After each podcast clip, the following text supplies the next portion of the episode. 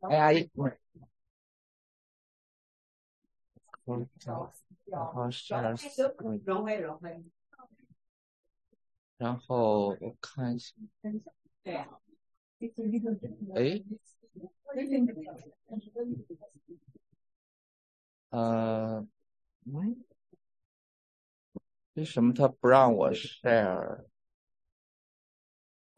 另外一个？嗯。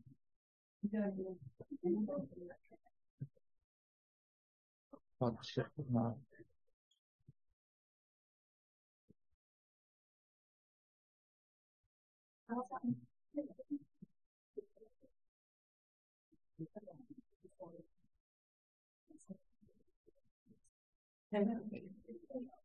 好，那我们就开始吧。嗯，就是因为今天时间也有点晚了，就是我们，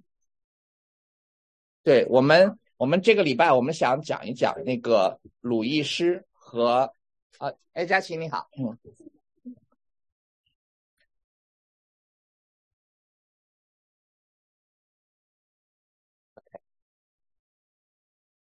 嗯，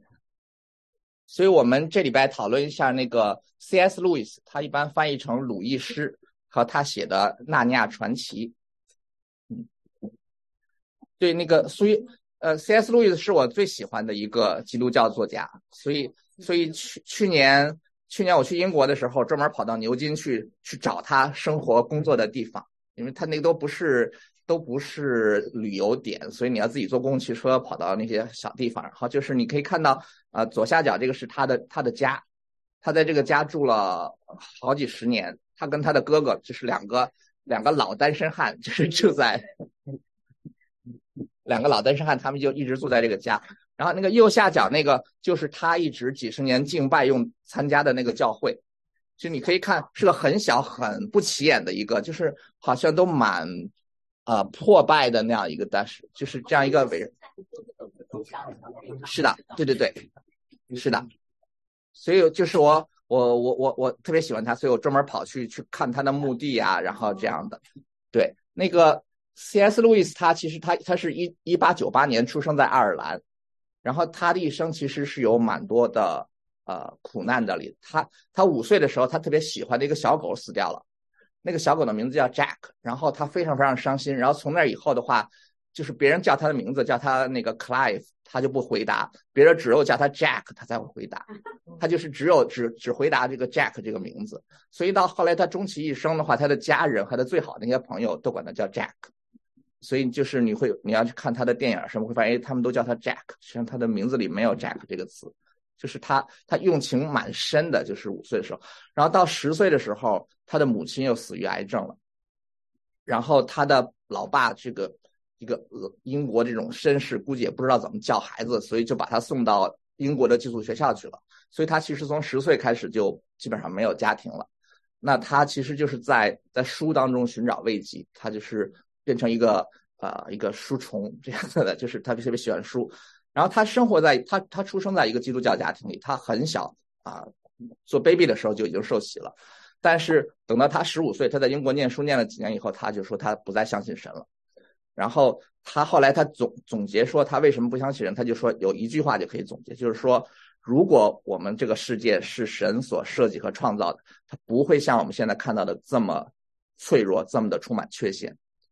那其实我想这个问题是很多很多啊非基督徒他们会问的一个问题，就是如果你们说的神这么的有能力，又是这么的爱我们，为什么我们这个世界变成这副样子？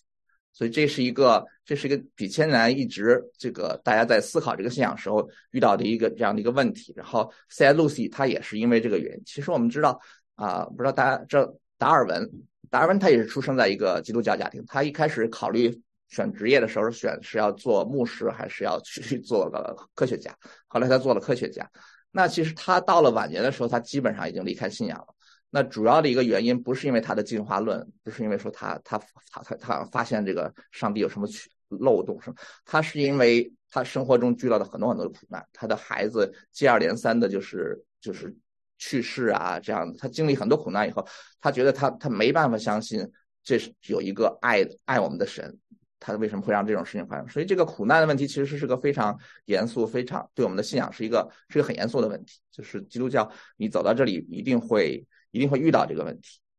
那么，那么就是，但是 C.S. 路易斯他通过读书，他读书的时候，他最喜欢的就是那种奇幻的那种故事，就是说会说话的动物啊，就是那个东西，他特别喜欢。他他就是很被这种，就是他的想象力特别丰富，让他很被这些东西吸引。那他一直觉得一个一个很吸引他的一点，就是说他觉得所有的这些美，还有这些的这些我们的惊喜，就比如说你你站在大海面前，你你站在星空底下的时候，你会有一种那种震撼的那种感觉。他就是觉得在这些感觉的背后，一定有些什么东西，就是一定好像有一个 message，有有什么人想。想跟我说一件什么事情，但是我好像没办法抓住这个东西。他就是一直对这个非常非常的感兴趣，他把这个感觉就叫做 joy，就是我们说的喜乐这个词，他就一直用 joy 这个词来描述他这个喜这这种他的这种感觉，就是好像这个世界的背后一定有个什么东西。所以，所以无神论对他来说一直比较缺乏吸引力，但是他实在不能相信有一个神，他看到这个世界是这么的充满了苦难，他就不愿意相信。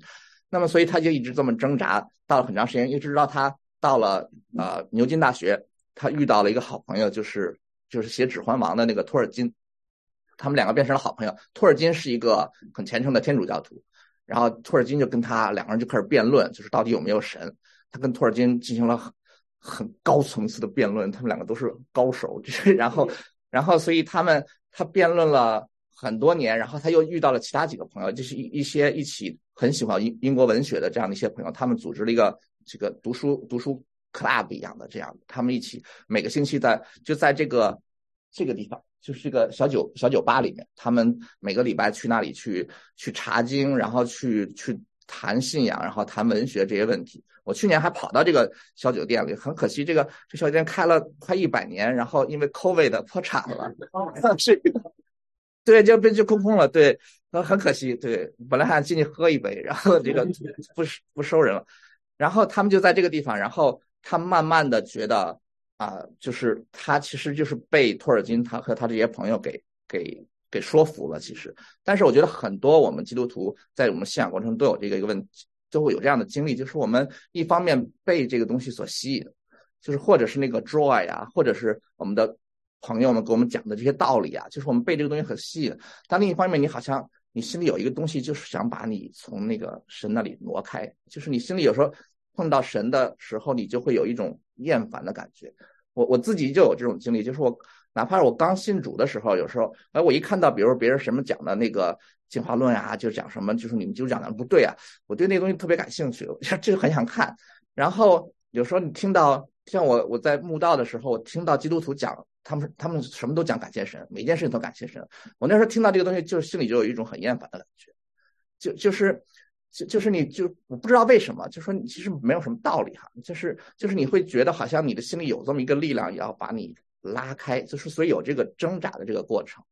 那这个 C.S. 绿他也是有有很多这样的挣扎，但一直到一九二九年啊复活节那一天晚上，他觉得他没有办法继续挣扎了，所以他就一个人的跪在。神的面前，他承认说：“神，你是存在的。”那个就是他在那里跪着祷告。他说：“他，他说他那天晚上，他是全英国一个最沮丧、最不情愿的一个浪子。但是他就是就说，他说 the kicking screaming，就是不愿意来到神面前。但是他觉得他没有办法再去回避这个这个真实。然后，所以他他在那一天，他他来到神面前。然后后来大概又过了两年，他受洗，然后成为了一个。”他他加入的实际上是英国国教的那个教会，那个所以托尔金很不满意。托尔金说：“我跟你讲了这么多年，你应该加入我们天主教会才对。”然后他，但是但是他们一直都是保持着很好的友谊。他们就是在这个酒吧里面，他们有几十年的时间在那里。然后，然后他开始的话，就是他一开始就是他是个很典型的那种知识分子。他因为读书，他因为被说服，是吧？他信主了，所以他每个礼拜都非常认真的去这个小小教堂去去敬拜。这小教堂里的。会众大多都是一些工人阶级，就是就是英国的无产阶级，他们都穿着很朴素的衣服，他们都穿着靴子来，因为都上班的穿着靴子来来来这敬拜。他就说，他一开始他就是特别不喜欢那个赞美诗，就受不了这个大家唱的一个赞美诗，然后他是觉得那个牧师讲道水平特别低，说这。然后他说他唯一目的，他来教会每个礼拜他必须要来教会，就是要来领圣餐，因为这个从神学上讲，这个是很重要的一件事。就是说，你看这个是不是就是学究的这个态度，就是很多时候就是这样的。然后但是嗯，对，有很多很多矛盾。对，就是说，但是后来几年以后的话，就看就是神开始改变他，就是说他他就说，我和这些工人阶级一起来唱这些歌，从第一页一直唱到最后一页，我感到这是这是我的荣耀，这这是我这是我很骄傲的一件事情。就说他开始慢慢的开始接触到，就是不光是基督教里面这个理性的这一部分，其实那个爱的那一部分、宽恕的那一部分、接纳的那一部分，他慢慢的就是对对这个信仰有了更全面的这个认识。那其实他后来很有名的一点就是他啊，就是四四零年的时候，就是英国开始二次大战了嘛，就是然后就有人来 BBC 就来联系他说，能不能你开一个啊广播节目来讲一讲基督教的事情？那他说好啊，那他就他就做这件事情，他就去开了一个这种就是广连续广播这样的东西，然后非常非常的成功，就大家非常非常的喜欢。那也就是那时候英国空军的元帅就是。啊，叫 Hadman 元帅，他就是讲说，在这个战争当中，当你看你的家被毁掉的时候，你会觉得好像很多的事情都很 pointless，都是没有意义。他说，是说每个英国人这时候都非常需要能够找到一个我们宇宙当中的这个意义，这个这个钥匙，就是我可以抓住的这么一个东西。他说，C.S. 路易斯给了我们这个东西。然后，所以他这个讲座的话，其实后来很有名，就就。后来就他的这个内容就被改编成了一本书，就叫《Mere Christianity》，就是中文翻译成“返璞归真”。这个你很容易到网上都可以找到，都可以都可以读。然后其实你在 YouTube 上你可以找到他当年的录音，就是就是 CS 录音。你你那个录音我觉得很好，就是就是这个老绅士的纯正的英文。然后就我就想，当初我学英文的时候就没机会听这些东西，我就听什么美国之音乱七八糟这些东西，就听一听这些很纯正的英文，我觉得对我的。英文水平会有很好的啊，因为就是说，C.S. 率它很了不起的一点，就是说，它可以把这个有时候我们会觉得好像很枯燥，或者说好像离我们生命很远的这些神学的东西，它可以把它想的非常的、非常的清楚，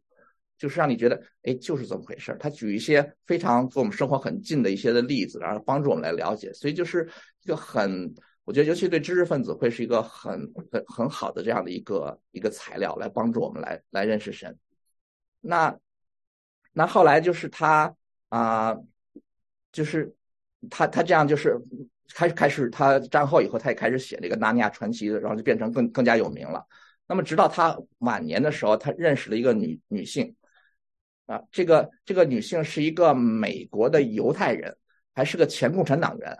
然后只不过他认识。认识这个 C.S. 路易的时候，他已经离开共产党了，他已经变成一个基督徒了。那他从美国来到了英国，这个女这个女人的名字叫 Joy，就是 C.S. 路易斯一生都在寻找这个 Joy，都在寻找这个 Joy。然后他晚上到晚年，他说他遇到这个 Joy，然后呢，他一开始呢，他们就是朋友，就是一般的朋友的关系，因为他说他他一生中从来没有见过一个女性，就是在在思辨上跟他是平等的。就是说，想象力可能比他还要丰富，然后对这个文学的了解比他还要多。他其实他非常非常的喜欢这个女孩这个女士，所以呢，就是这个女士，因为她是美国人，她不能长久的居住在英国，所以这个要取得英国居留权这个问题，所以她就很绅士的就说啊，我们可以结婚呀，就是不是真正的结婚，就是我们就是个叫 civic civic marriage，就到民政部去去拉一张纸，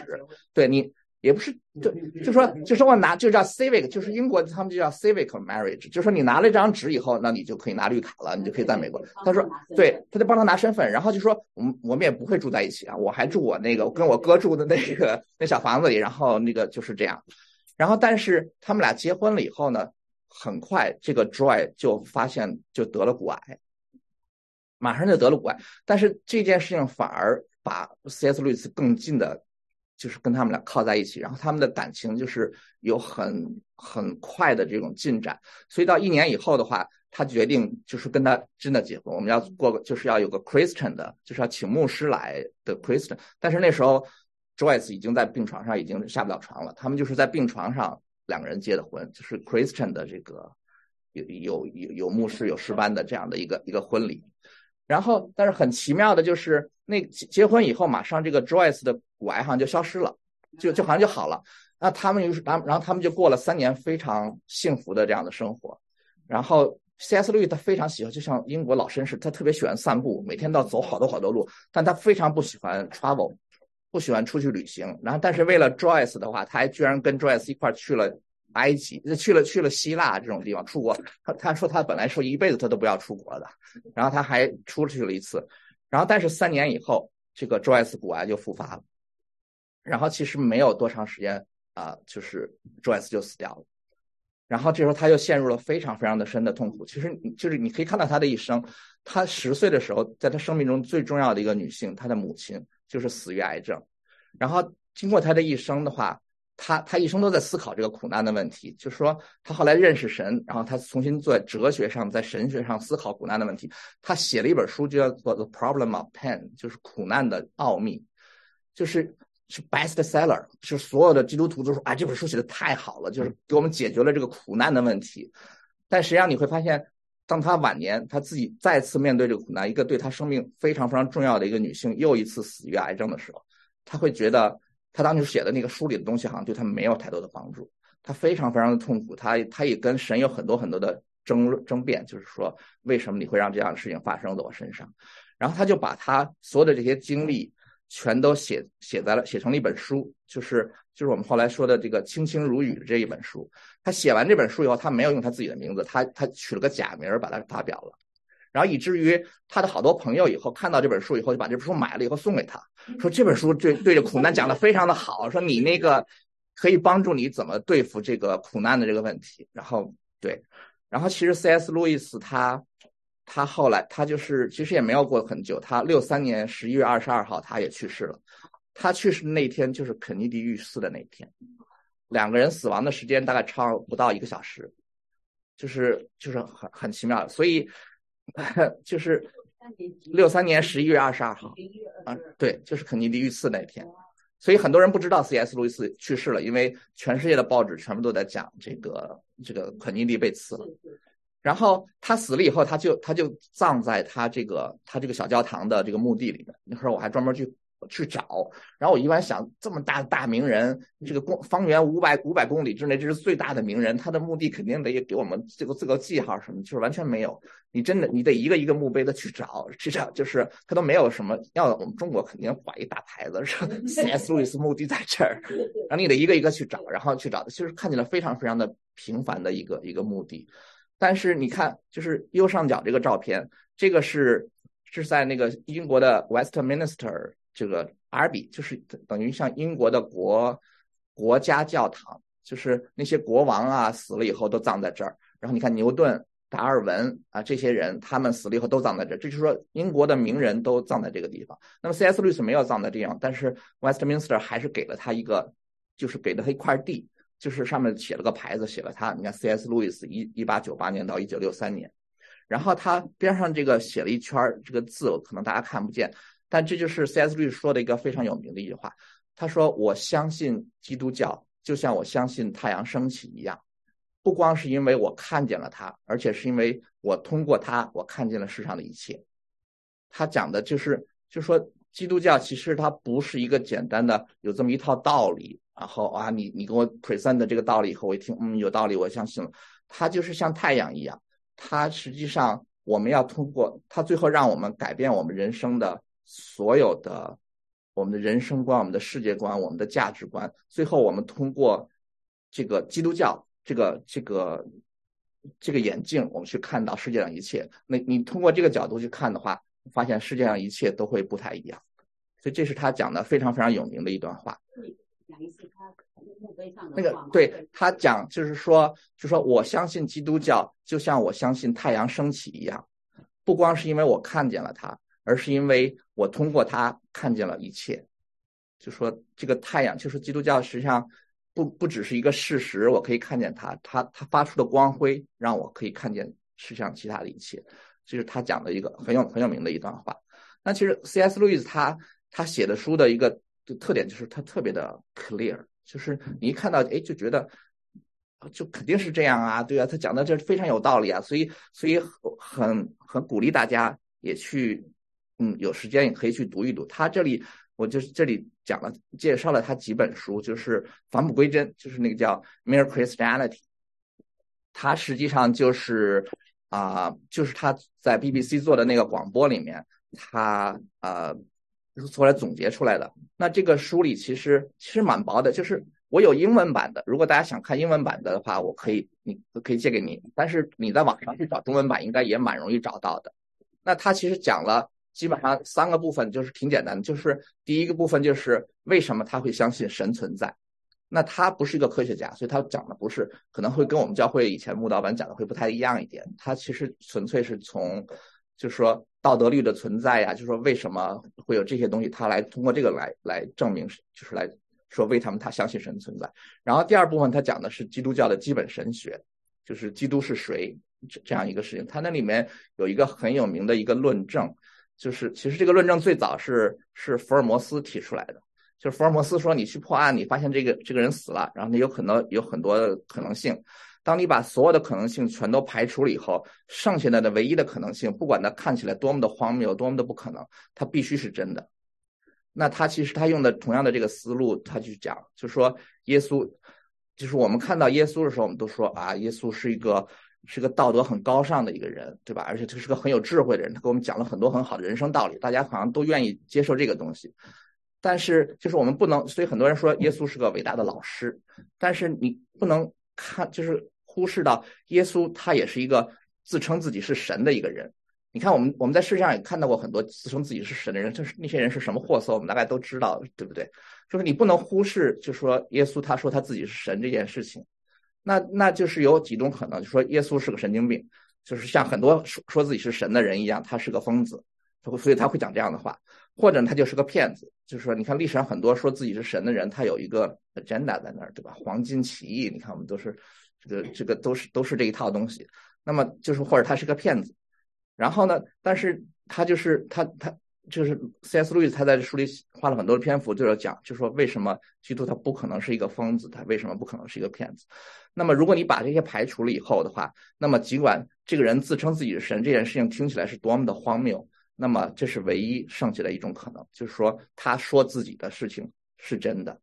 那么然后我们我们去相信这件事情，其实就是这是一个。啊，怎么讲？就是护教学上一个蛮有名的这样的一个一个论证，就是讲的这个。然后返璞归真第三部分，他就讲到了是那个基督教的伦理，其实也是很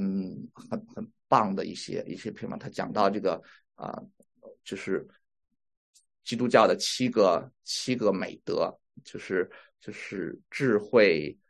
啊、坚忍，然后公正，还有一个是。啊，还有一个是自制，就是就是中庸，就是说就是 moderation，就是 temperance。我们就是其实你看那个呃保罗的那个圣灵九果里面最后一个就是 temperance，就是自制。啊，这是这是四个四个大的美德，然后还在这个四个之上的话，就是信望爱这三个美德。所以加起来，基督教是有这个七个美德，他他每个都写了一章，写写的非常的好。就是很很鼓励大家有兴趣的话可以去读一读这个返璞归真。还有一本书我也很喜欢，就是它叫《四种爱》，它就是它从哲学和基督教的角度来剖析爱这件事情。就是希腊文里面爱有四个字，其实你看希腊文其实就是要比英文甚至比中文更 subtle 一些。你看我们中文里爱其实基本上有一个爱，还有一个喜欢，差不多我们就这两个字就没有太多东西了。那英文里就更是了，就是就是一个 love，就就就就是到到头了。那希腊文里它其实有四个爱，那么它就是讲了这种四种爱，就是一个是亲人的爱的有一个专门的词，然后一个是朋友的爱有专门的词，然后还有一个是男女之间的这个爱是一个词，然后还有一个就是 agape，那么它就是把，就是 C.I. 路易斯其实是第一个把这个 agape 这个爱就是说成是神的爱的这样的一个，因为现在你去，我觉得你到全世界任何一个教会去讲。阿嘎佩啊什么的，大家都是讲说，呃，这是神的爱，其实是从 C.S. 路易斯这里开始。其实圣经里面阿嘎佩这个词倒不是专指神的爱的，但是就是 C.S. 路易斯通过写这个四种爱的话，他他把这四种爱的这个区别，就是神的爱和我们男女之间的爱，或者是父母对孩子之间的爱，或者朋友之间的爱的区别，他把它写的非常非常的清楚。其实就是说，神的这个爱是这个叫 selfless 的爱，就是 unconditional 的这个爱。其实我们经常会听到这个词，可能有时候都不太不太去想了，就说什么是 unconditional 的爱，其实就是说神不是因为我们的表现来爱我们，不是说我我最近就是比比较近前，神就很爱我，下一段我这个整天都在忙自己的事情，神就不爱我了，就说神神爱我们的基础不是我们的表现，而是因为我们和他的关系，因为我们是他所造的。那么他爱我们，就是很有有点像我们的父母爱我们的孩子一样。你的孩子学习不好，你还是爱他的，所以你很生气，但是你你还是爱他的，就是有有那个基于关系的那种爱。但他这里其实他仔细的讲了，就是说为什么我们亲人的爱，其实我们父母对孩子的爱常常达不到神的这种爱的这个这个标准。其实他讲讲了很多这个东西，所以这也是一本蛮好的书。然后这个痛苦的奥秘嘛，这就是。就当初写出来的时候，大家都都说写的好啊，这个。但是后来，其实我们看到，就说这本书和那个《亲亲如雨》，如果你在一起来读的话，其实会觉得，就是可以对基督教对苦难的一个看法有一个比较全面的一个一个认识。就说这个不完全是个哲学的一个思辨上的一件事情。当你真正遇到你的亲人离世，当你真正遇到了这样的痛苦的时候，你你你有时候会觉得，所有那些哲学的想法其实可能帮不了你什么忙。那么，这个神的同在、神的安慰，很多时候是一个更重要的一个资源。那那其实我我自己觉得，就是所有这些写基督教、写苦难的书，我我最喜欢的一本，实际上是呃 Timothy Keller 牧师他写的一本，就是说和就是 Working with God in the Time of Trouble 呃 Suffering 那本书。那本书他他其实他借鉴了很多啊 C.S. 路易斯的想法，然后但是他写的更全面，我觉得。就是如果大家现在一定要去了解一下对于这个啊基督教对苦难的综合的看法的话，我觉得那本书可能是最好的一本。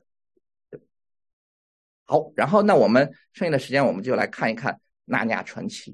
那就是其实他这本书是儿童的，所以所以我觉得大家可能没读过也是很可以理解的。就是他实际上是给儿童写的写的书，他的目的实际上是希望，就说他的一个想法就是说。就说这个基督教在二十世纪开始不是那么的 fashionable 了，就是很多人不那么爱看了。其实并不是因为大家对他太陌生，而是因为大家对他太熟悉。就是那些呃，耶稣为我们死啊，这些牺牲的爱，这些东西，好像你听的次数太多了以后，好像就没有感觉了。那我我跟我儿子聊天的时候，有时候他就会觉得，我跟他讲，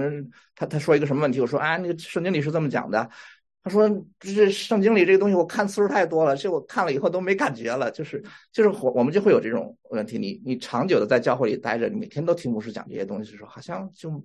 就没感觉了。就是这个真理是怎么回事就好像跟我们的生活就就越来越远。所以 C.S. 路他希望写这么一本书，他让这个孩，他希望这些孩子在上主日学之前，在认识耶稣之前，他先认识这个阿斯兰这个狮子，认识纳尼亚里的这些这些角色。”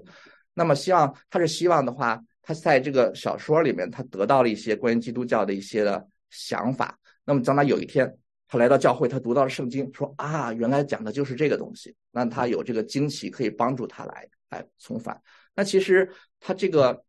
就是这个讲故事是一个，我觉得是我们传福音很重要的一个一个一个一个要点。就是说，很多时候你讲圣经的话，大家很熟悉的时候，就好像很难去触动到别人。那同时，另一方面，我们你其实，其实圣经里有很多不是很 popular 的想法，就说你们大家都是罪人，是吧？你你们每个人都是罪人，那没有人愿意听这种话，对不对？你你给我讲这个东西的时候，我就开始会有一些 defense，我就开始要，我就是开始要反驳你。那那其实圣经里有一个很好的一个故事，就是讲这个大卫王，以色列的国王，他这个他看上了一个女子，他就把人霸占了。不仅把人霸占了以后，他使使用诡计，把那个女子的老公给害死了。然后呢，那个先知就要来惩罚，就要就要来指责他。那个先，你想，如果先知跑过来说，你你看看你干的都什么缺德事儿什么的，那这个那王很可能他会有很多的辩解啊，很多是他引诱我，说是这种乱七八糟话都都会讲出来。那是那个先知给他讲的故事，说有一个穷人，他非常的穷，他全家只有一只小羊羔，这个小羊羔跟他的孩子一起在桌上吃饭，小羊羔每天晚上和他一起在床上睡觉，他非常爱他这个小羊羔。然后呢，他邻居是个富人，这个富人家里有几千几万个羊羔。然后，但是这一天有一个客人来来这个富人家，这个富人要请客，这富人就派人跑到这个穷人家，把这个小羊羔给抢过来杀了，做了一碗粥，做了碗饭，就给这个请客了。然后这个大卫听到这个故事以后大怒，就说我指着神的名发誓，说这个人要是不偿还四倍他的他犯的这个罪，我我非杀了他不可。然后这个先知就说：“你就是这个人，说你有这么多的妻妾，你有这么多的财产，你想要什么都可以得到，你还去贪恋别人的有夫之妇，你还去干这种，然后你还去把人家老公给害死，说你就是这个人。”那大卫一听到这个故事以后，他就这就是他他他避无可避了，对吧？他自己刚刚 说我我非杀了这个这么缺德人不可，但他现在意识到他其实就是这样的人，他犯的罪就是这样的罪，其实就是故事常常有一个很。很很很强的一个一个一个力量，帮我们把我们带到真相的面前。所以，所以这是啊，C.S. 路他他写了这个《纳尼亚传奇》，他的想法。他其实有七本书啊，嗯，我们肯定也没有时间，就是讲讲所有，所以我们就是挑着大概讲一讲这个。那他其实写的第一本书叫做《狮子女巫和魔衣橱》。啊，那他就是讲这个二战的时候，这些年小孩子那时候都都从伦敦疏散了，疏散到乡间去。然后呢，这四个小孩子他们就到了一个教授他们家，然后他们玩捉迷藏的时候，这个小女孩就就是最小的这个小女孩 Lucy，她就躲到一个衣柜里，然后她就想往里躲，往里躲，往里躲，就发现这衣柜特别深，老能往里走。然后她走从衣柜后面看见个门她打开门以后，发现了一个全新的世界，是个冰雪的世界。然后他就跑到这个世界里的呢，看见了一个羊人，就是这个头长的是人，但是下面是羊这样的一个，就是希腊神话里面这样常常有这么一个生物。他就见到了这个人，然后就是跟他讲说，这个地方叫纳尼亚，说这个这个纳尼亚现在不好，这个现在这个纳尼亚它叫 Always Winter Never Christmas，就是你看我们其实这样，我们都不喜欢波士顿的 Winter，对吧？这个但是但是这个 Winter 还有一个好的东西就是 Christmas。我们就是还有个盼望的东西在那里，但是如果如果我们这个 Boston always winter never Christmas，那这这日子不好过了，我们就不想。不他说这个这个 Narnia 这个地方现在就是这样，always winter never Christmas，就说已经他被一个女巫给给控制了，然后他们大家都过得很惨的生活。他说，但是有一个古老的一个预言，说将来会有两个亚当的儿子和两个夏娃的女儿，他们会来到这里拯救这个 Narnia，他们会做王。啊，迎来这个纳尼亚的黄金时代。然后呢，这个这个路易斯说：“哎，我们家就四个人啊，我们就四个人。”然后他就回去以后就告诉他的哥哥哥哥姐姐们说：“我发现了一个神秘的世界。”他们说：“你 crazy，说小这是小女孩的想象。”然后根本就不理他。然后只有他那个小哥哥，就是这个 Edmund，然后跟着他就也也进了这个纳尼亚世界。但是这个 Edmund 一进去以后，就就碰到了那个女巫。这个女巫实际上她就是。他是他现在是在控制这个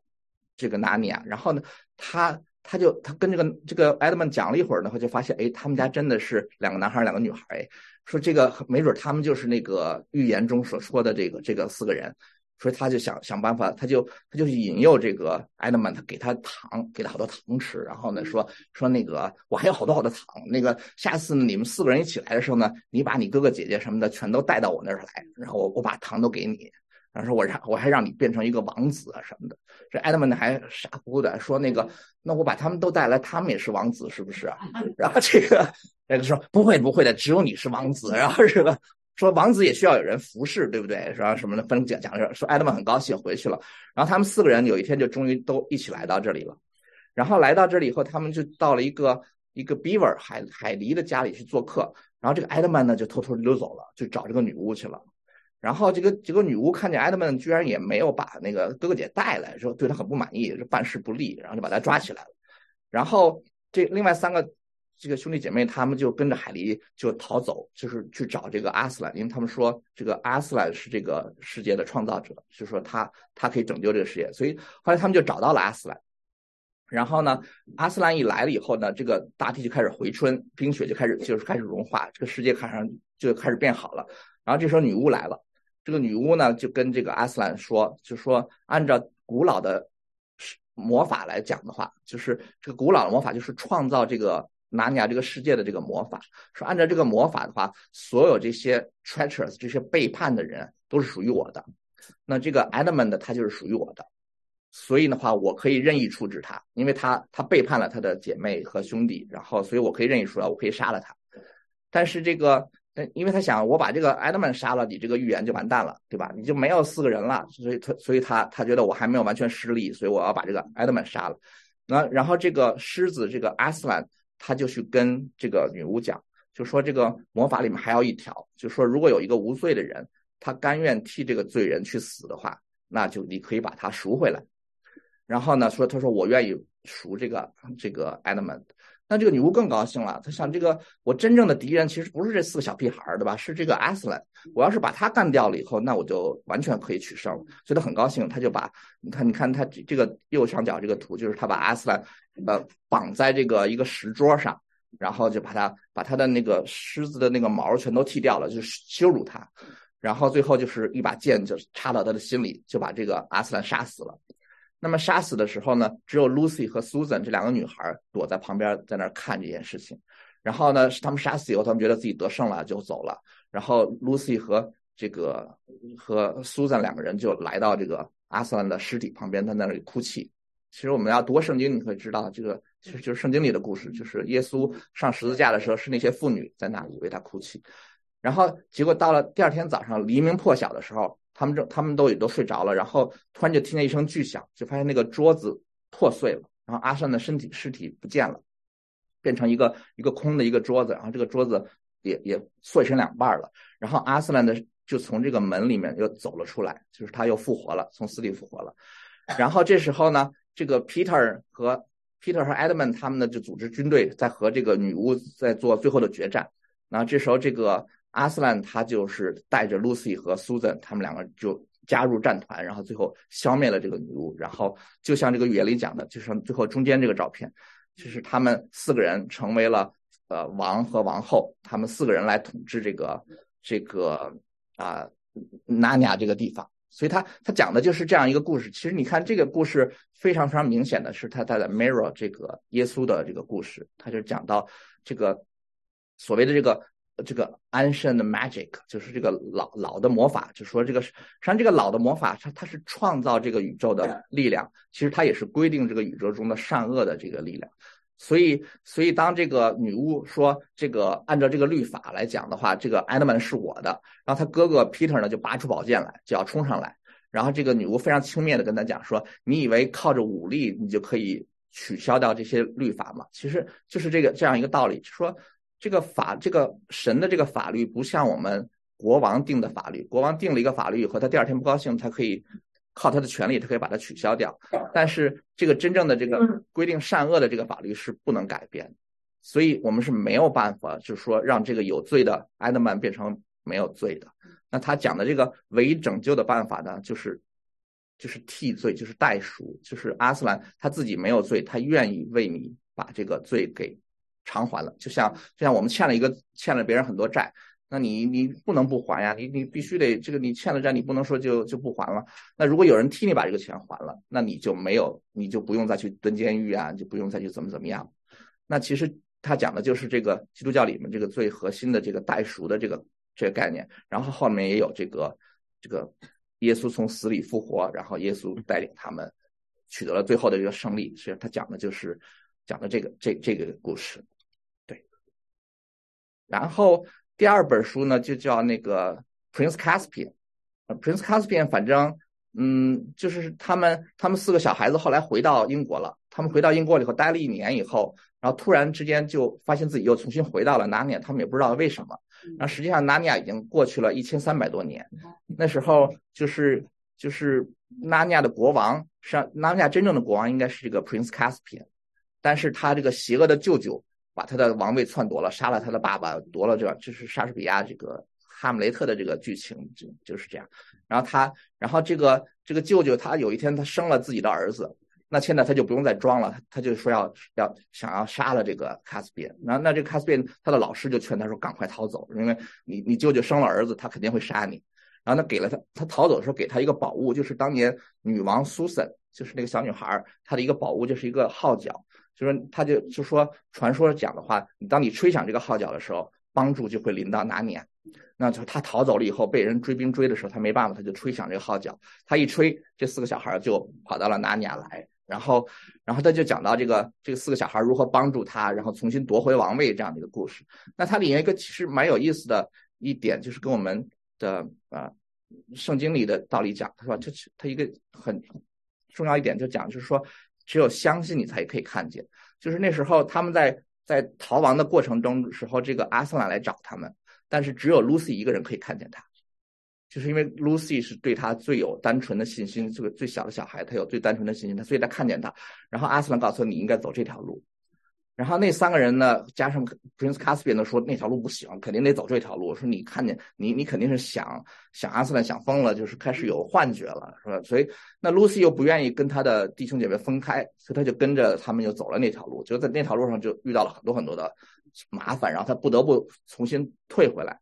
然后这时候呢，Lucy 跟他们讲说，真的是阿斯兰给我们讲。那么现在其他的人开始慢慢有点相信了。那么他们会一开始会看见了阿斯兰的影子。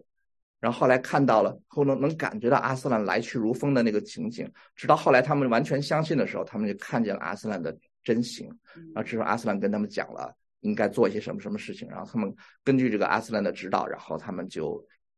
就完成了这个帮助这个卡斯比安重夺王位的这件事情。所以他讲的就是就是你要先相信，你才可以看见。因为很多时候我们我们就是在信仰的外面的时候，我们会想说，你什么时候你基督徒，你给我一个。让我完全无法反驳的一个证据，你说神是存在的，那我就信了。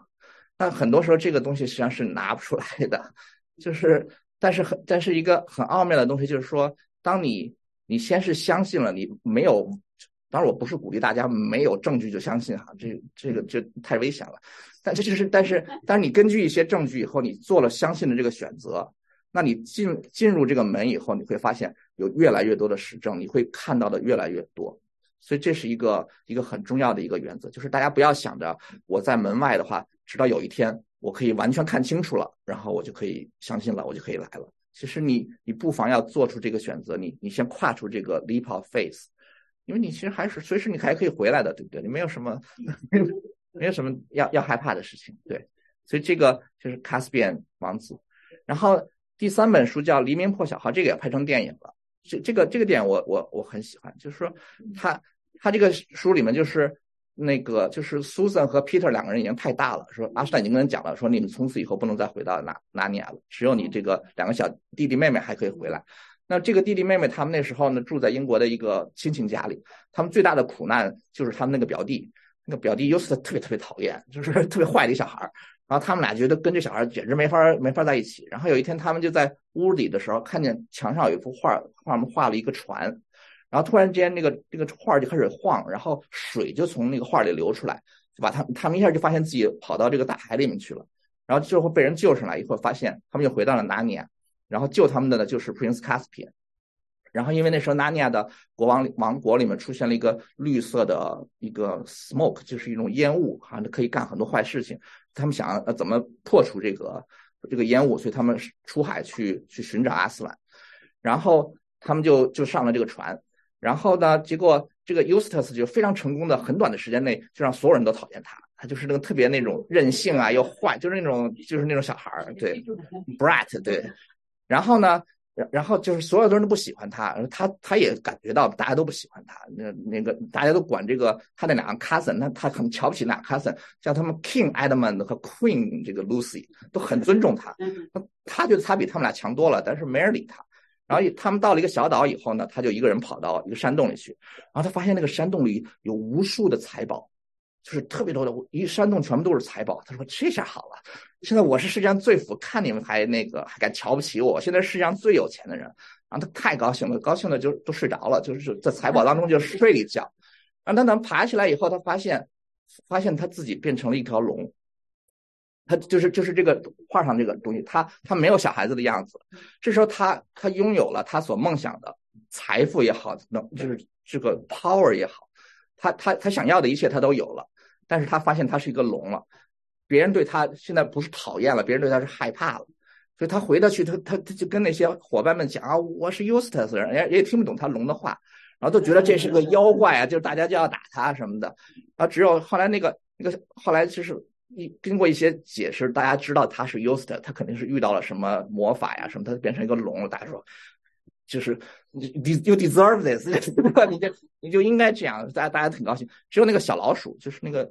这个小老鼠，它很有侠气。然后它对这个这个它还挺同情这个 Used 的遭遇的，它对它还挺好的。所以这个 Used 开始他有一个改变的内心了。然后这时候他们的船遇到了一个海怪，一个海蛇来攻击他们，这个 Eustace 就冲上去跟这个海蛇打，因为他现在最有最 power 嘛。然后他结果他被海蛇打伤了以后，他就跑到了一个小岛上，然后他在这个小岛上碰上了阿斯兰，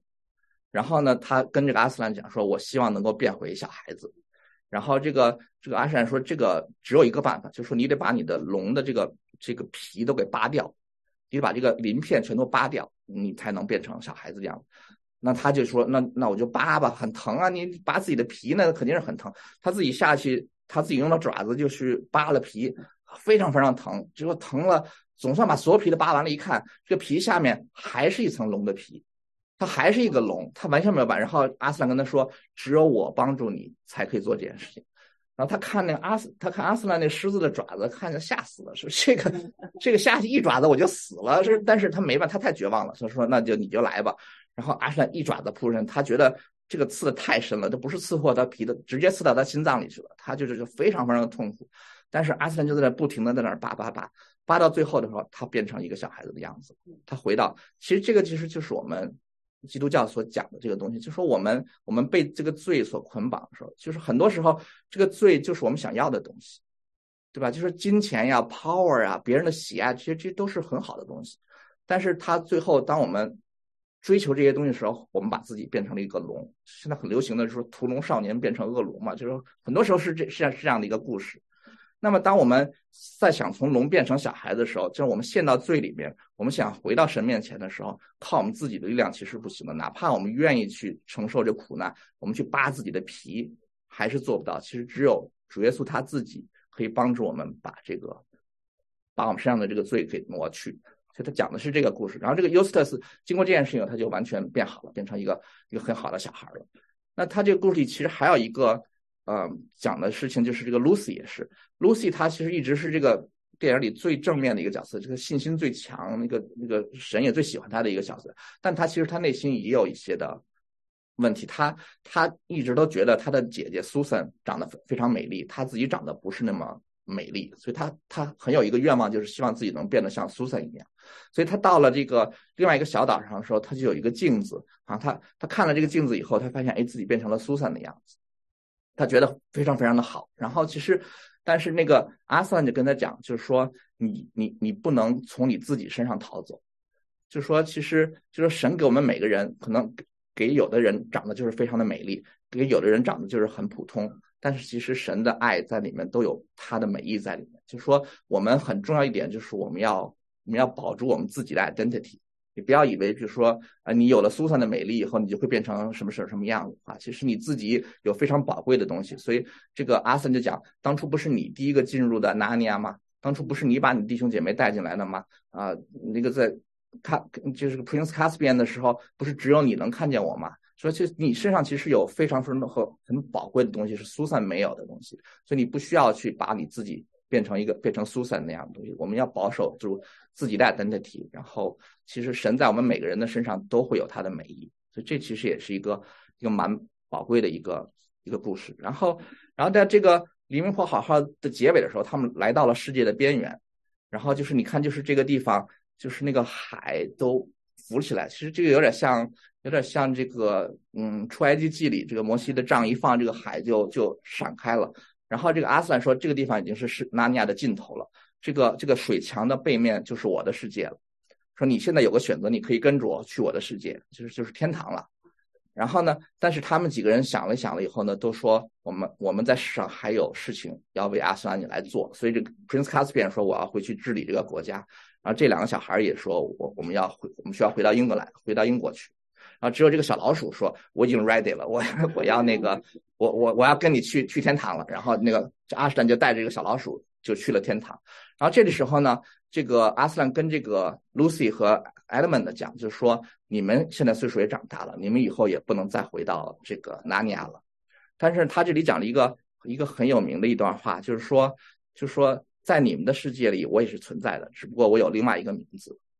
他就说。就是说，这这这就是为这就是为什么你们会被带到这个纳尼亚这个地方，就是因为通过你们在纳尼亚这个地方认识了我，那么将来你们有可能可以更好的认识我在你们那个世界的形象。那他其实讲的就是耶稣了，对吧？在在这个英国这个地方，在我们这个世界上，那么阿斯兰的他的另外一个名字其实就是耶稣。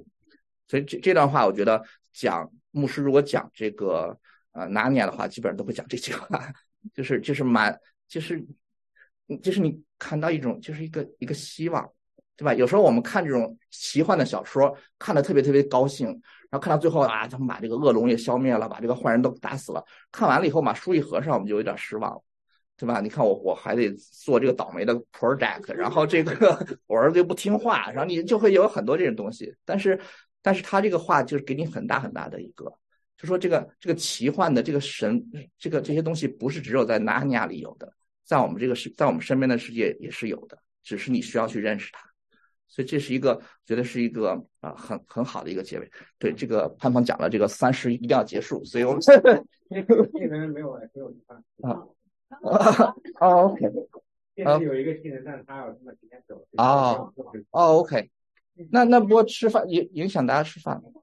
嗯没关系，没关系，